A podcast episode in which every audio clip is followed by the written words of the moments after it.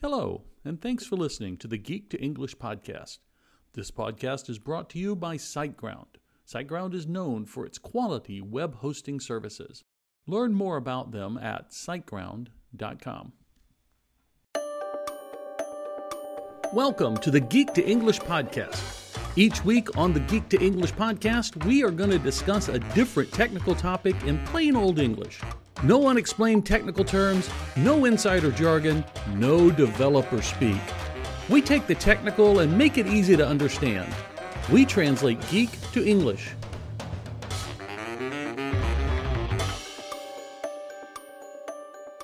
Welcome to the 2020 Grab Bag episode of the Geek to English podcast. In this episode, I'm going to take several unanswered questions that I've been asked over the past year and answer them. These questions all come from the webinars that I host each month with SiteGround. So, without further prologue, let's dive right in. Question number one Are WordPress sites responsive? You know, this is a great question to start with. The answer is it depends. Now, you need to get used to hearing that. It's the answer to most things in tech. It depends on the thing. It depends on the theme you're using for your site. For instance, as of this recording, the default theme for WordPress is 2020. 2020 is a responsive site. If you are in doubt, ask your theme's author.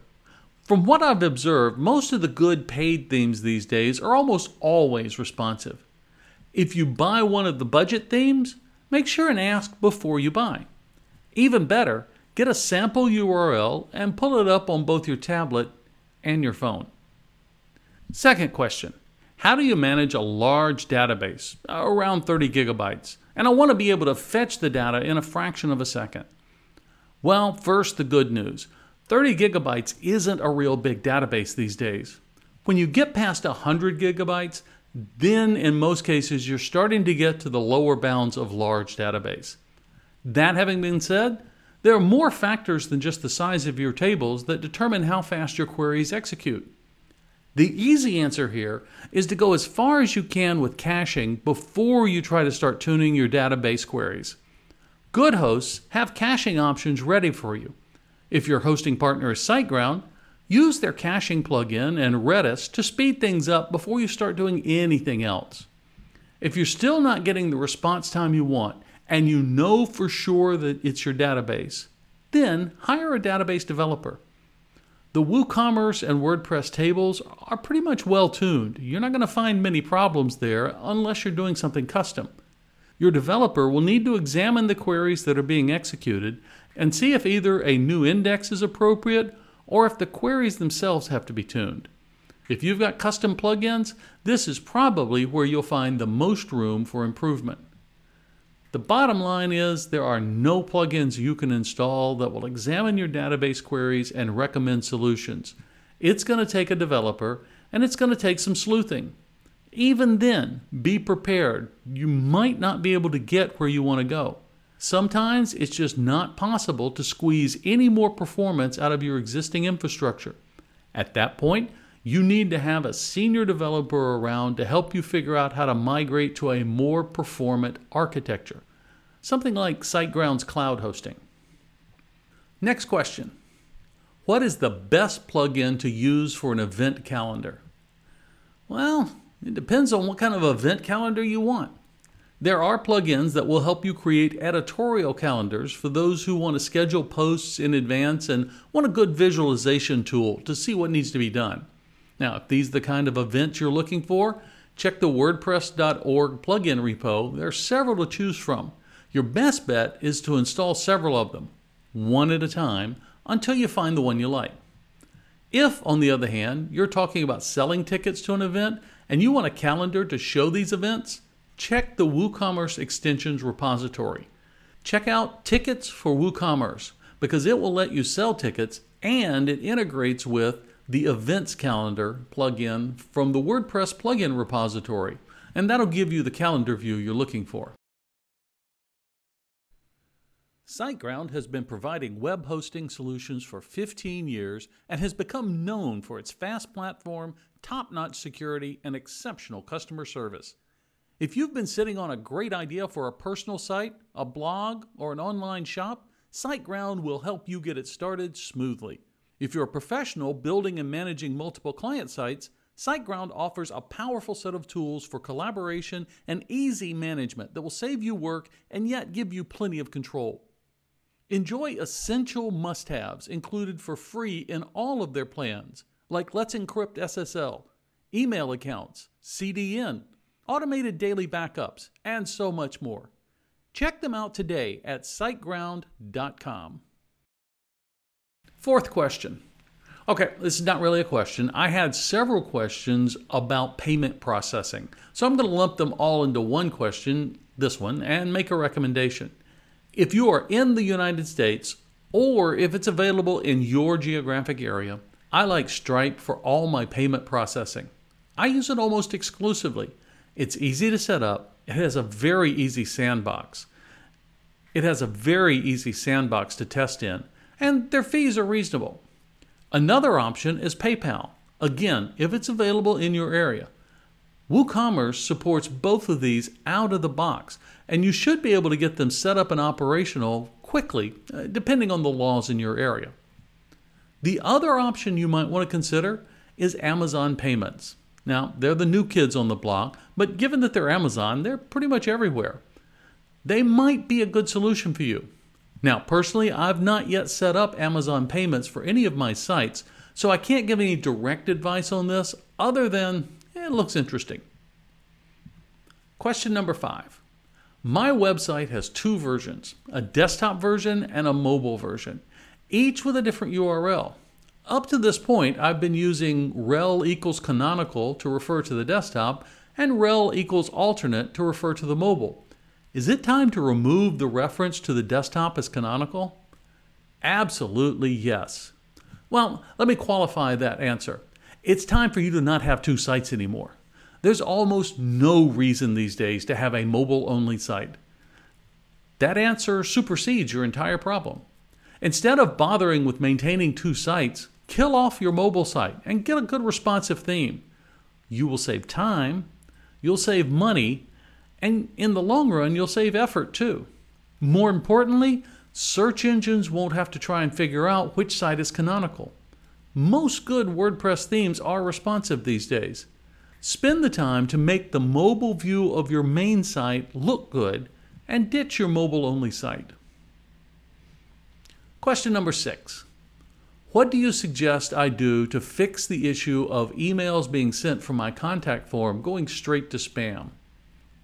Well, honestly, send more interesting emails. Sorry, I'm not trying to be trite, but the main reason people mark emails as spam is that they're not interesting to them and they're too lazy to find your unsubscribe link. So, if you're growing your list properly, meaning organically, not buying names, then engage with your audience. Write about things they care about. You never mark an email from a friend or a family member as spam. Do you know why? Because you have a relationship with these people. If you treat your mailing list like a cow to be milked, then your mailing list members will see that and they'll respond accordingly. At that point, if you don't have an interesting offer to them in each email, they're going to drop out. And many drop out just by marking you as spam. If, on the other hand, you develop a relationship with your list members, engage with them, send them interesting emails that help them get to their goal, when you do send them an email asking them to buy, not only will they not mark you as spam, many will buy because you've helped them. They know you, they like you, and because you've helped them, they trust you. Question number seven I'm using MySQL Server. Can applications be migrated to the latest version? If so, what do I have to do? Hire a developer before you do anything else. Most of the time, migrating a database to a new version of the same server will not cause any problems. But you need to set up a test environment with this new version, pull your entire site, code, data, images, everything into this test, and then test the crap out of it. If everything works, then you can migrate your production site to the new version. Unless you're a developer or very technically minded, do not try this yourself. Whatever you do, though, Don't just YOLO it and migrate in production without testing. Question number eight Do you use page builders? Up until recently, I've resisted the siren call of page builders. Recently, though, I built my first site using Gutenberg. I'll have to say I don't hate it as much as I thought. It kind of feels like a huge step backwards, and I'm talking Aldus PageMaker circa 1994 backwards. And there are a lot of things that I now do that are just not intuitive. All that having been said, if I'm the developer of any other page builder, I'm worried. Actually, I would have started worrying back when Matt announced Gutenberg to begin with. It might take a few more years, but I think that Gutenberg will kill all page builders just like Amazon killed the local bookstore. So, if you're convinced that you really want to use a page builder, learn Gutenberg. That's my advice. Question number nine When having a WooCommerce site, how do people handle reporting? I need to see all the sales, handle the cost of goods sold, and I don't know how to go about this. For WooCommerce reporting, you've really got two options. There are, as of this recording, 66 different plugins for reporting for WooCommerce on the WooCommerce extensions repository. See if one of those will do what you need. Some of those simply export your data to an accounting system, and from there you can get all the reports you want. Your other option, and please only consider this if you've looked at every plugin out there and can't find what you need. Your other option is to hire a developer. You can hire a developer who can write you a custom reports plugin that gives you everything you need. Since all of WooCommerce's data exists in your site, you can slice it and dice it any way you want. Question number 10. I own a hair salon with service sales only. Now, I want to sell hair extensions with drop shipping. Should I have everything on one website or get another domain and create a separate website just to sell the hair extensions? This is an excellent question. Personally, I would set up an entirely different website for your hair extensions business and then link to it from your main site. This will help the search engines understand things better. You aren't confusing them by taking appointments and selling hair extensions at the same time. You can spend some time tweaking the SEO for both of them to help drive the traffic that you want to each site. Now, while I'm not a huge believer in SEO, I do know that the basics work. If you register something like isellhairextensions.com, it's very easy for the search engines and people to figure out what that site does. Okay, bonus question. Question number 11. I sell digital downloads. I have thousands of files, and I'm wondering if I should store them on my site or elsewhere. I'm afraid these files will bog down my site. This is a great question to end on. If you have a quality hosting partner like SiteGround, then no, having your digital assets on your site will not bog your site down. That having been said, there are still reasons you might want to store them off site.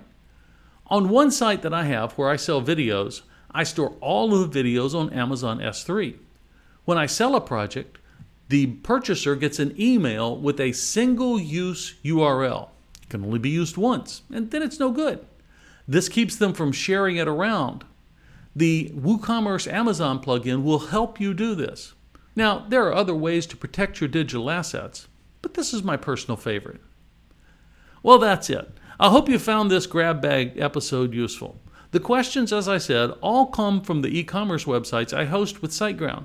If you've got a question about e commerce, join us. I'll do my best to answer it. Or I'll add it to next year's Grab Bag episode. Hey, thanks for listening to the Geek to English podcast. Do me a favor. If you like this episode, find us on your favorite podcasting network and leave us a rating. If there's something we can do better, or if there's a topic you'd love us to cover, drop me an email at cal at geek the number two englishpodcast.com.